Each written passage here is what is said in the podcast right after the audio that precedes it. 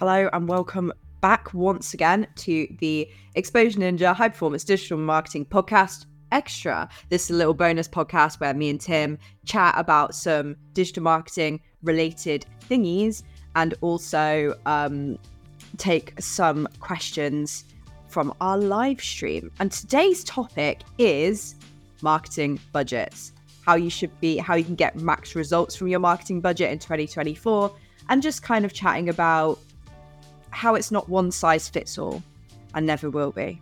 Tim, hello. Hello, Jess. I'm really excited about this topic. Obviously, this is the, the time in the year where people start thinking about next year's budgets. If you're keen, then you're thinking about it now. Otherwise, you're probably kicking it down another month or two. But it's a good time to start planning and working out where you're going to be allocating your budget. Uh, like Jess said, there is no single right answer. So what we're going to do today is share our approach and the some of the some of the the principles, I guess, that we apply when we're allocating a client's budget ourselves to different digital channels. So if you've got any questions or you want to brainstorm your own particular situation, then just hit us up in the comments and we'll do our best to do some live examples as well. Absolutely, yes. And if you're watching on catch up, you can leave a comment still down below and we'll do our best to respond. Or if you are listening to the podcast, feel free to leave a question in a review, hopefully a glowing review. Fingers crossed for that one. So what we're going to start off with is discussing how much the typical marketing budget is, because this is a very, it's a difficult question to answer. If people are like, how much should I be spending on my marketing?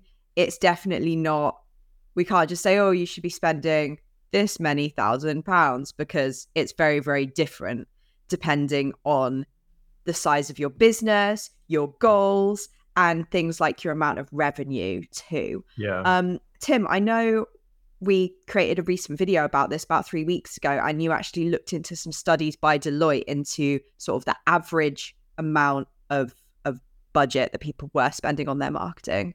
Could you yes. share a few of those details with us? I could us? indeed. So there is a Deloitte study. I can actually share screen, or I've got Ooh, the... fantastic. This- Um, the sort of the slide uh, that they used.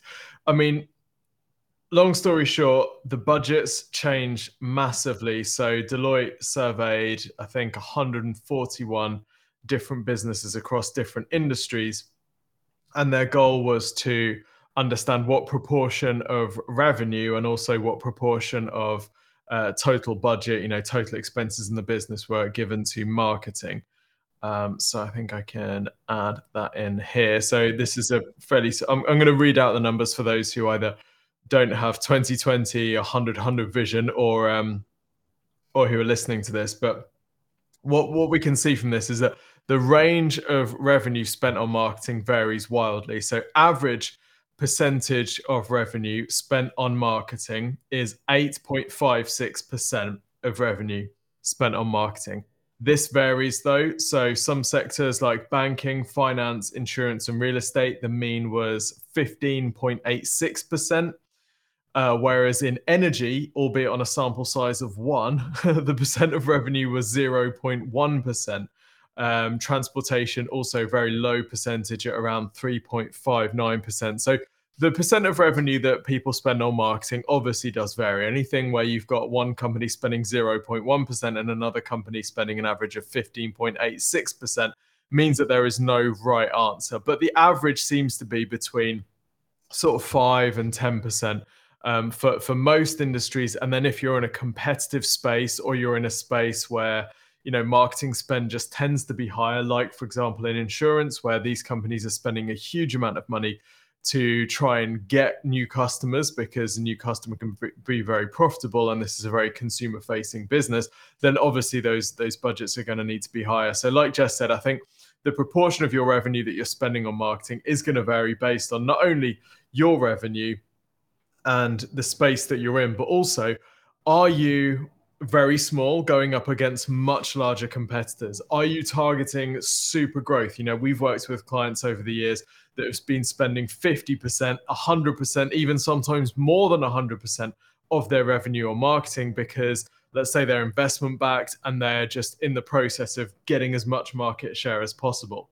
So it's all about how fast do you want to grow? And I think making sure that your ambition matches with the budget that you've got allocated. If you're going up against very well-established competitors and you're expecting to spend a much smaller percentage of your revenue than they are, and you're much smaller in your space, obviously that's not going to work. So it's about being realistic and, of course, finding the best use of the budget that you do have to allocate. Absolutely. Yeah. And I think that's why it's so important for us to talk about our next part of this topic, which is how to allocate your marketing budget and actually put that together. Because like Tim said, yeah, okay, the average is eight point seven just as a blanket statement for any company, but there's going to be all these different little things that are going to play into that, whether that's, you know, you're thinking about opening a new office. Well, that money's got to come from somewhere, or maybe there's a new product launch, so you need more marketing spend this year. And to help you with that, first and foremost, you need to be setting goals, which I know every marketing video that you've ever watched says set goals, but it's because you need goals. You need to have like a North Star. You know, you need to have a reason, sort of something to direct your budget towards, because otherwise you're going to have a pot of money with sort of no plan. And it's just either it's all going to get spent on the wrong thing.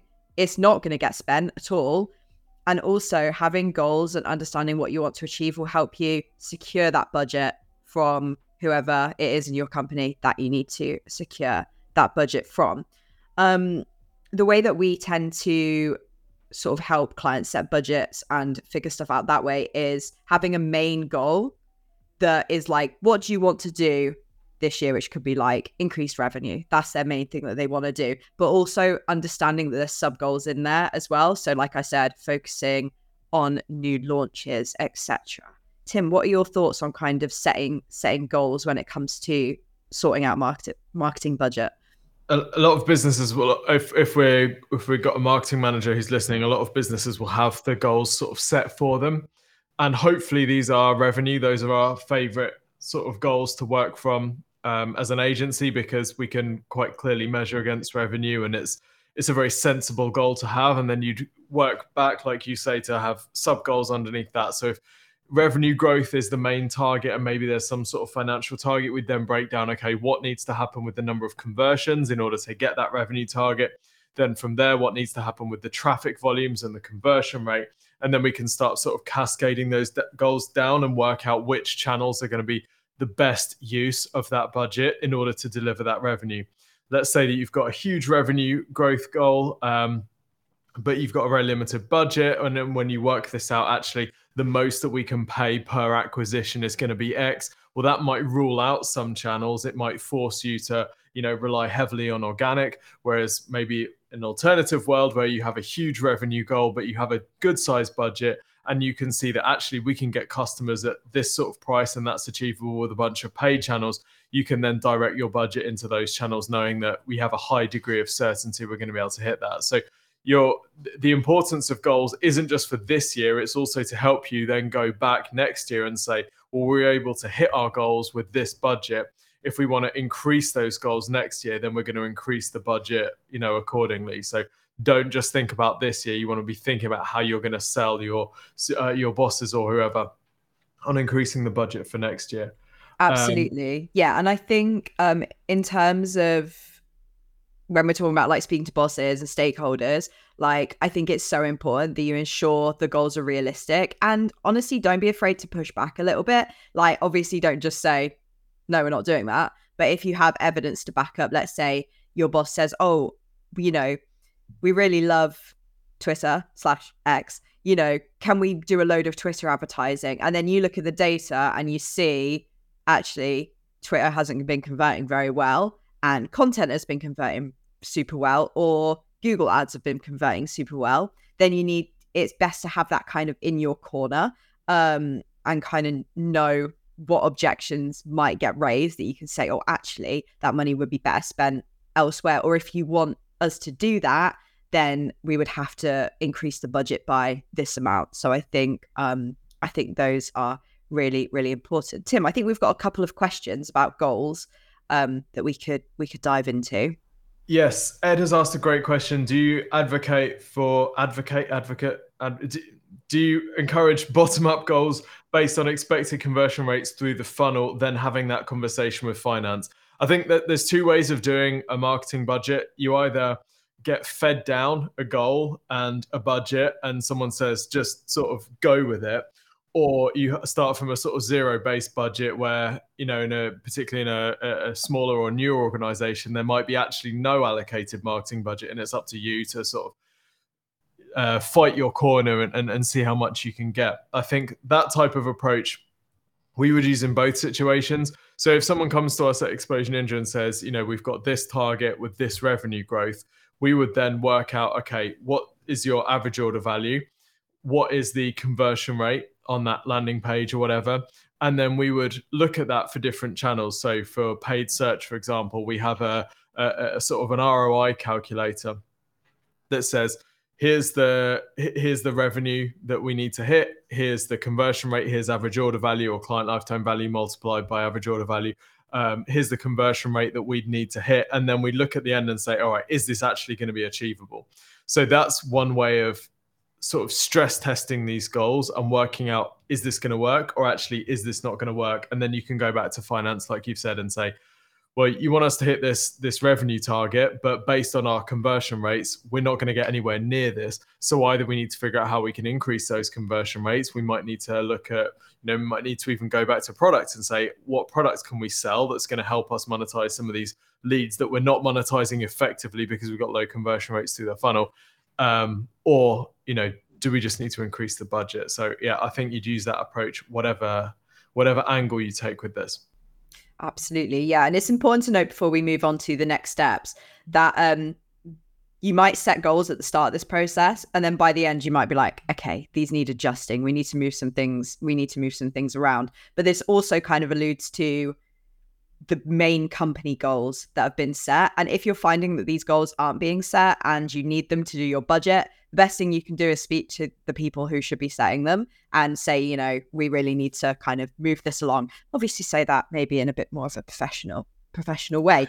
um, moving on to the next topic, which is analyzing your current performance with low-hanging fruit. So this is stuff that you can sort of improve for fairly cheap and fairly easily. So this could be, for example, traffic and conversions. There could be areas on, let's say, your website that could, a couple of tweaks could really improve this. Or you could have some Google ads running where a couple of tweaks could really like really, really improve this. I know, Tim, you tend to sort of look at look at the analytics and see which channels are sort of performing poorly. What kind of things would show you that a channel isn't doing as well as it could be, and how would you use that to sort of influence the budget? Yeah, that's a good question. I think the the danger is that you say, well, you know, we got however many leads last year for this budget, so we're just going to double the budget and we're going to double the leads, when actually, like you said, there could be some real low-hanging fruit in there that could get you a good portion of that way or even all of that way without increasing the budget at all. So the first thing that we'd want to do would be just to sort of sanity check the the the campaign and the key sort of crunch points that we're expecting. So we'd be looking at analytics, looking at site-wide conversion rate across a whole bunch of channels, talking about digital marketing specifically here, but looking at the conversion rate across all the channels and saying, okay, does this actually, you know, does this make sense? Is this within the ballpark of what we'd expect? You never know. If the conversion rate's really low across all channels, then maybe the best thing that you can do with your budget is plow half of it into a new website in Q one, knowing that that's going to improve the performance of everything. You know, if the website's really letting you down, it doesn't really matter how much money you blow in other channels. You're always going to be firing at like half of your uh, half of your potential. So looking for site-wide conversion rate is the first thing, and then just looking across each of the channels. Are conversion rates stacking up? Do they match up? Some channels are going to have lower conversion rates. Organic socials are going to tend towards having lower conversion rates. That's just the nature of that channel. Um, organic search may have a low conversion rate if you're getting a lot of informational traffic to content pages. Or it may have a very high conversion rate if you're mostly getting ranked for commercial terms or branded search. So it's sort of, there's no sort of one answer here. It's just looking at each channel and saying, do the performance metrics of this specific channel make sense? Um, if no, is there anything that we can tweak, change, or even just chop out a channel entirely? You get some people that are just totally wedded to the idea of one particular channel because they just believe in it passionately. There was a, you know, it doesn't happen so much these days, but Facebook ads, lots of gurus saying, you know, Facebook ads are everything. And we used to get lots of clients coming through that would be just so wedded to this idea of Facebook ads. You look at the data, it's just not working out for them. And, you know, maybe the best thing that they can do is just chop that budget out and go and put it somewhere else that's going to make a bit more financial sense. You know, you've got this other channel over here that's performing really well or has the potential to perform really well. So let's just straight away reallocate some of that budget, and that's super low hanging fruit. So, and I don't mean to pick on Facebook ads specifically, it can work fantastically, but the first thing we'd want to do is just that sort of sanity check. And, and that's a, one of the things that we do in the free website and marketing review is just analyze, does it make sense what's going on at the moment? Or is there just a small tweak that we can make that gets you a good portion of the way there? Absolutely. And if um, if you want to request a free website and marketing review, you can do so at exposure ninja dot com slash review. Um, Tim, I think you made a really, really great point about um, you know, this kind of wanting to stick with a specific channel.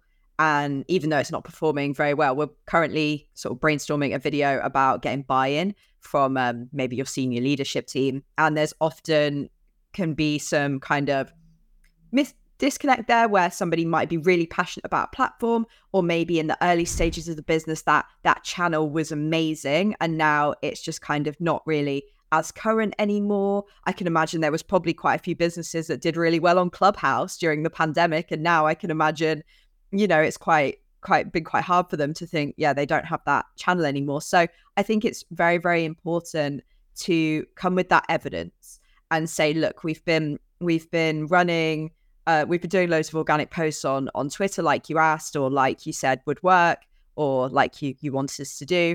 And um, as you can see, compared to our um our podcast, you know, it's doing nothing for us. If we could re-divert that that money into the podcast, or even re-divert it into testing a new platform or a new channel that's worked really well for a competitor, um then you know you can get a lot more out of it. So just make sure you come with that that evidence, because sometimes people do have that personal connection to a platform, as silly as it sounds. You know, lots of us have our favorite social media platforms. I love TikTok, but it's not necessarily suitable for every business, you know? So um, yeah, make sure you kind of come with that, with that evidence if you do want to sort of target that low hanging fruit and, um, and chop it occasionally from the said tree, said fruit tree. Um, and and, and there, sorry yeah. to jump in, Jess, but there are no, also channels fine. that don't get much attention, right? You know, if you watch a Gary Vee video, you know, you're going to be posting all these TikToks every day and stuff, but he's never going to say what you really need is a really clever browse abandonment sequence via email marketing, right? Because it's just not sexy. It's not fun. Nobody likes to learn about that stuff. And it's all sort of old and boring. Whereas the R O I on that activity is colossal, because you can spend amount of budget once setting that up. And then it's just part of your machine that just yeah. keeps churning and working every day. And you know, se- unsexy channels like that don't get much attention. And you're probably not going to get, you know, the C E O of the company who's just been on some LinkedIn course and decided that everyone needs to be spending all their time on LinkedIn, probably isn't going to go on the email marketing course, which says you need really robust indoctrination sequences that are working in the back end invisibly, because no one's selling that stuff. But actually, if you look at the R O I, it's going to be huge. So yeah, like you said, just bring the data and don't just look at what the upside is, look at the cost of fixing it. You know, I was talking to a client yesterday. They're getting loads of traffic for some of their key pages, but some of the conversion rates on those pages are pretty low. So their question is, what what what traffic do we need to get? I'm like, well, let's just test the C T As on those pages, right? That's going to cost you nothing. You could do yeah. that in half an hour right now, yeah. and you might be able to double that conversion rate, and you're not going to have to spend any additional money on traffic. So this thing about looking at what you got and just sanity checking it and say, right, are, are there any like visible leaks before we start pouring more budget in, I think is really important. Absolutely. Yeah. Because that, that said budget could be used for testing new things, trying new stuff out. So yeah, very, very important that you do that. Next up, our very good, wonderful friend, competitor analysis, which is super, super, super important. And I know it is challenging to sort of figure out how much your competitors are spending. Now, there are some tools that we can use to, um, to check that. But before we get to that, there are other ways that you can check this without using any tools. For instance, if you go on their social media and you see that all their images and all their videos on their social media are super high production value, you know, you can tell that they're they've put a lot of effort in, that also is likely to be a lot of money. You know, think about, are they actually paying a professional for this content? Are they, have they filmed something big budget? And then that can give you, give you some insight. Or if they're just kind of posting Canva templates, which actually we love Canva, Canva's amazing, but maybe you can see, oh, okay, to compete with them, we just have to be a little bit better and, you know, use Canva in a much more original way and not just using a standard template.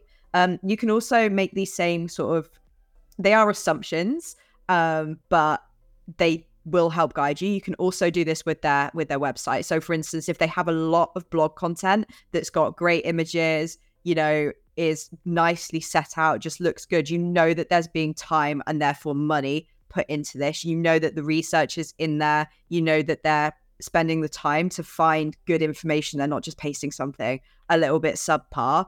Um, you know, into into WordPress and just being like, okay, there you go. Um, you can kind of make the assumption that they are putting some good money behind their blog, same as if their website looks great. You know, these are all things that you can kind of use to, like I said, you are making assumptions. You're not going to get exact numbers, but it's less about, oh, they're spending ten thousand pounds a month on, on P P C or on their social media, but you can see, okay, they're spending more on this area than we are on this area, or they're spending more on this than they are maybe on email if you sign up to their mailing list.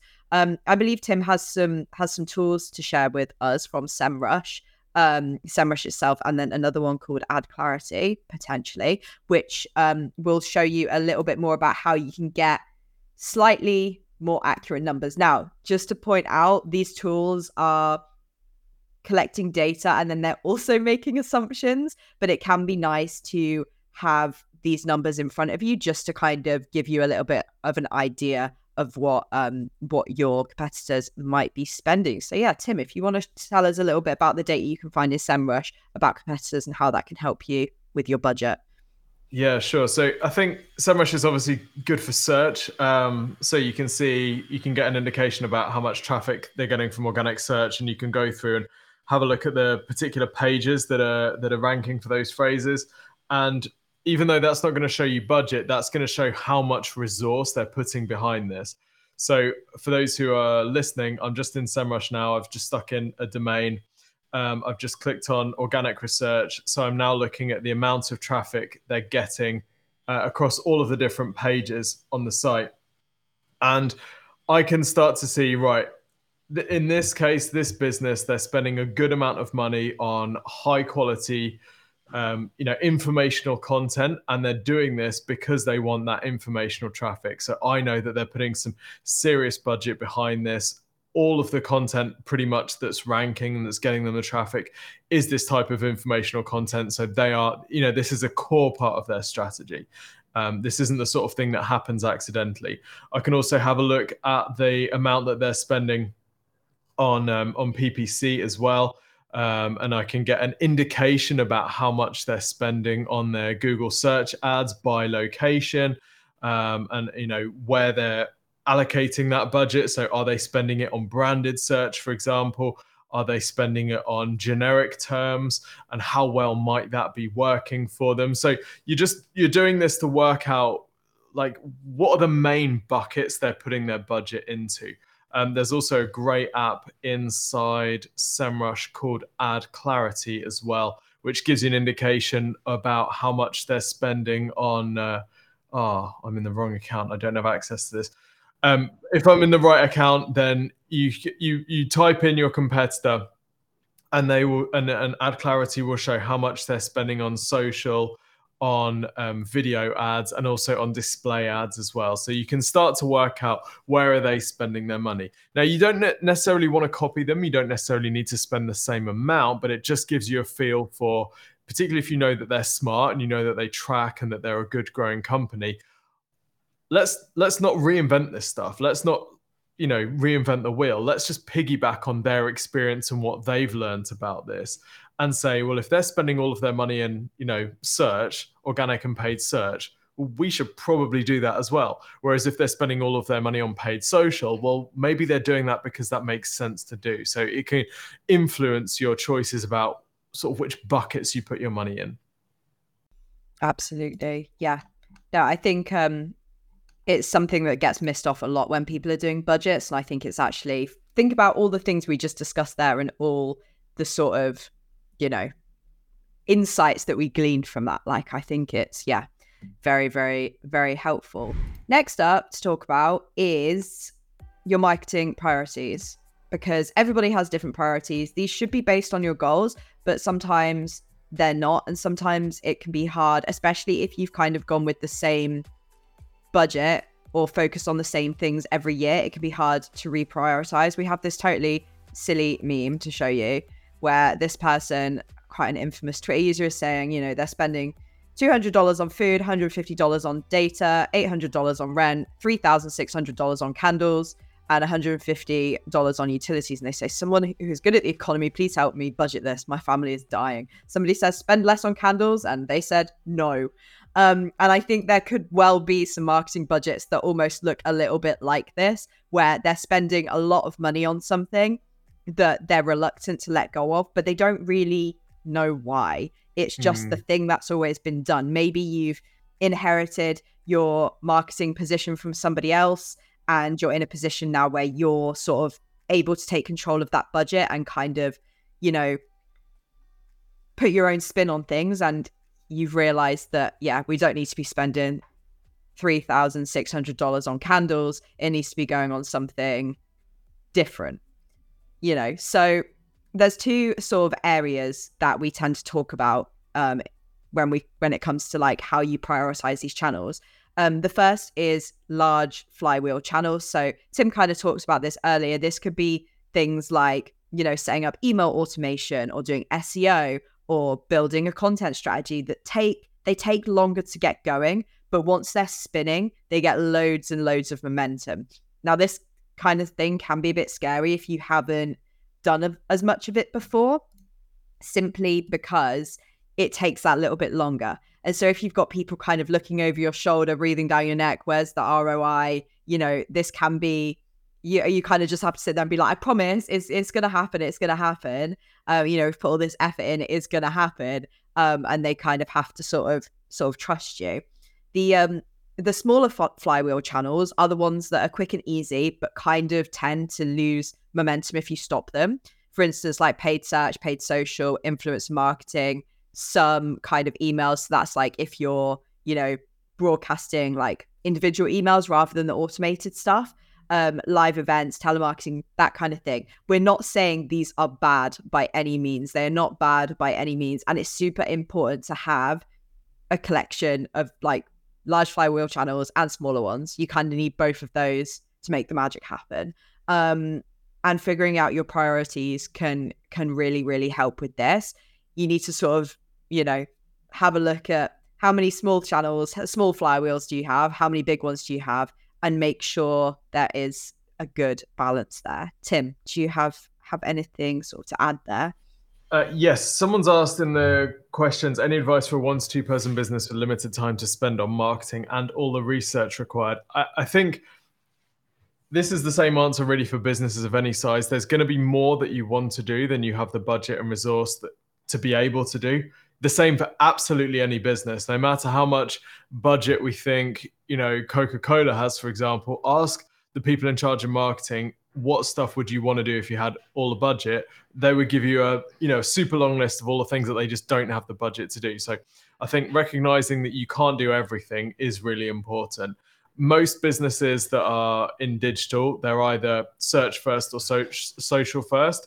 And having some investment in that large flywheel, which is the organic visibility, makes sense. So if you're a social first business, having some, you know, having enough budget allocated to building your organic social visibility and working with influencers to funnel people back to your core brand pages so you can build an audience there is going to be really important. But like you said, Jess, that's going to take time, and it's going to feel like at times you're not getting any R O I from that, but you've got to know that this is something that we're building. This is part of our longer term strategy.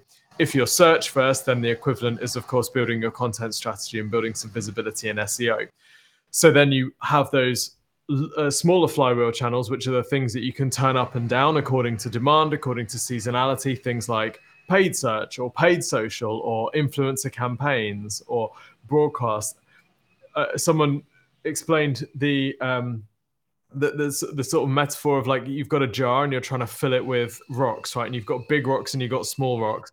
And I think having those big rocks that you put in the jar first, like your main core channels, your search, your social, um, your community building or your podcast or your video or whatever, putting those in first and then working out what your supplementary channels are that you're going to be able to dial up and down throughout the year makes a lot of sense. And that seems to be the behavior that we see consistent with the brands that grow the biggest, is that they have some core channels which they know are going to be pivotal to their to their budget every year. And then they have a bunch of other channels, some of which they've used before, some of which they're running tests on. And they're using that to sort of deal with the day-to-day fluctuations in, in traffic, or not day-to-day, but month-to-month fluctuations in traffic and leads. And they're sort of dialing them up and down almost in real time to make sure that they're on track to hit their goals. So I think you're, you're going to have to compromise. It's just making sure you know which are the core channels that you're not going to compromise on, uh, or you're going to compromise less on, and then making sure everything else fits around those big rocks. Oh, yeah, absolutely. Absolutely. You may run into a thing where you're going to have to con- condense your channels. And I know it's very tempting to say, oh, but we need to be everywhere, but it's much better to be in less places that you know work for you and that are a priority and that help you hit your goals, rather than trying to do Reddit advertising just because you hope that someone might see you on there.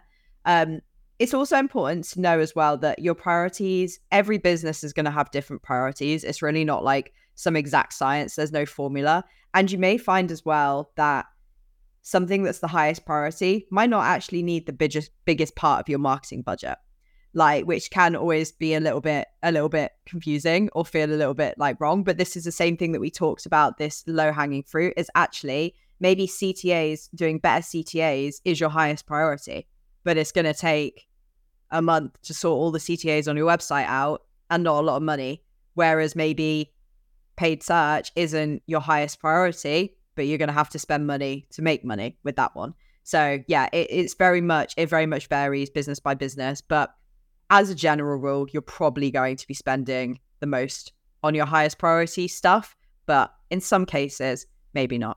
I could feel yes. the feel the comments coming for that one. Um, so the next part of your um, your budgeting strategy, I suppose we've really turned this into a, into kind of a strategy here, is um, reviewing and adjusting things as you go. You're never going to get things right dead on the first time, especially when you're planning for the year ahead, because you never know what's going to drop. I think we definitely did not expect A I to take off quite in the way that it did in twenty twenty-three. And who knows what's next in twenty twenty-four? Maybe some, maybe voice search is going to have its day. Um, but for now, you know, we don't know, and we just have to make. Tim shaking his head is like, voice search is never going to have its day.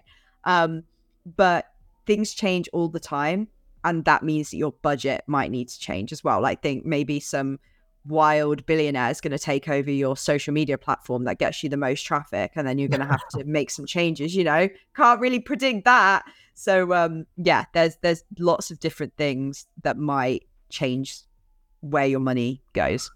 Yeah, and I think in inside Exposure Ninja, how we how we manage this, because when we're working with a client, although we might have a twelve month plan and we might have the allocation of all the budget decided across all the different channels, when we're actually running the campaign, it's not just the case that, well, we're just, we, you know, we've decided that, so now we're just going to run it. Whatever happens, screw the data. We're on this, we're in this direction.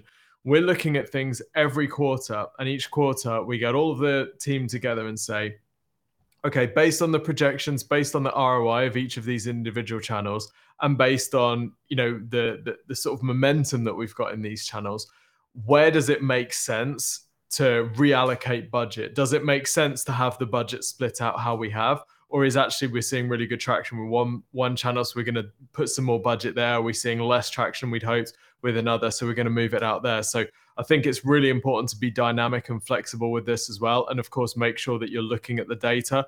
You don't want to be too reactive. That's why we look at it quarterly rather than monthly, because quarterly allows you to see a trend, whereas monthly, you know, you may have just had a bad month. It may have been summer holidays, you know, whatever. Elon may have just taken over Twitter. You know, you, you don't want to be too reactive and um, and kill things too early. But at the same time, you don't want to be too slow and wait until the end of the year to make some changes that actually you saw coming in Q one. So I think it's really important to be responsive, not necessarily just too reactive.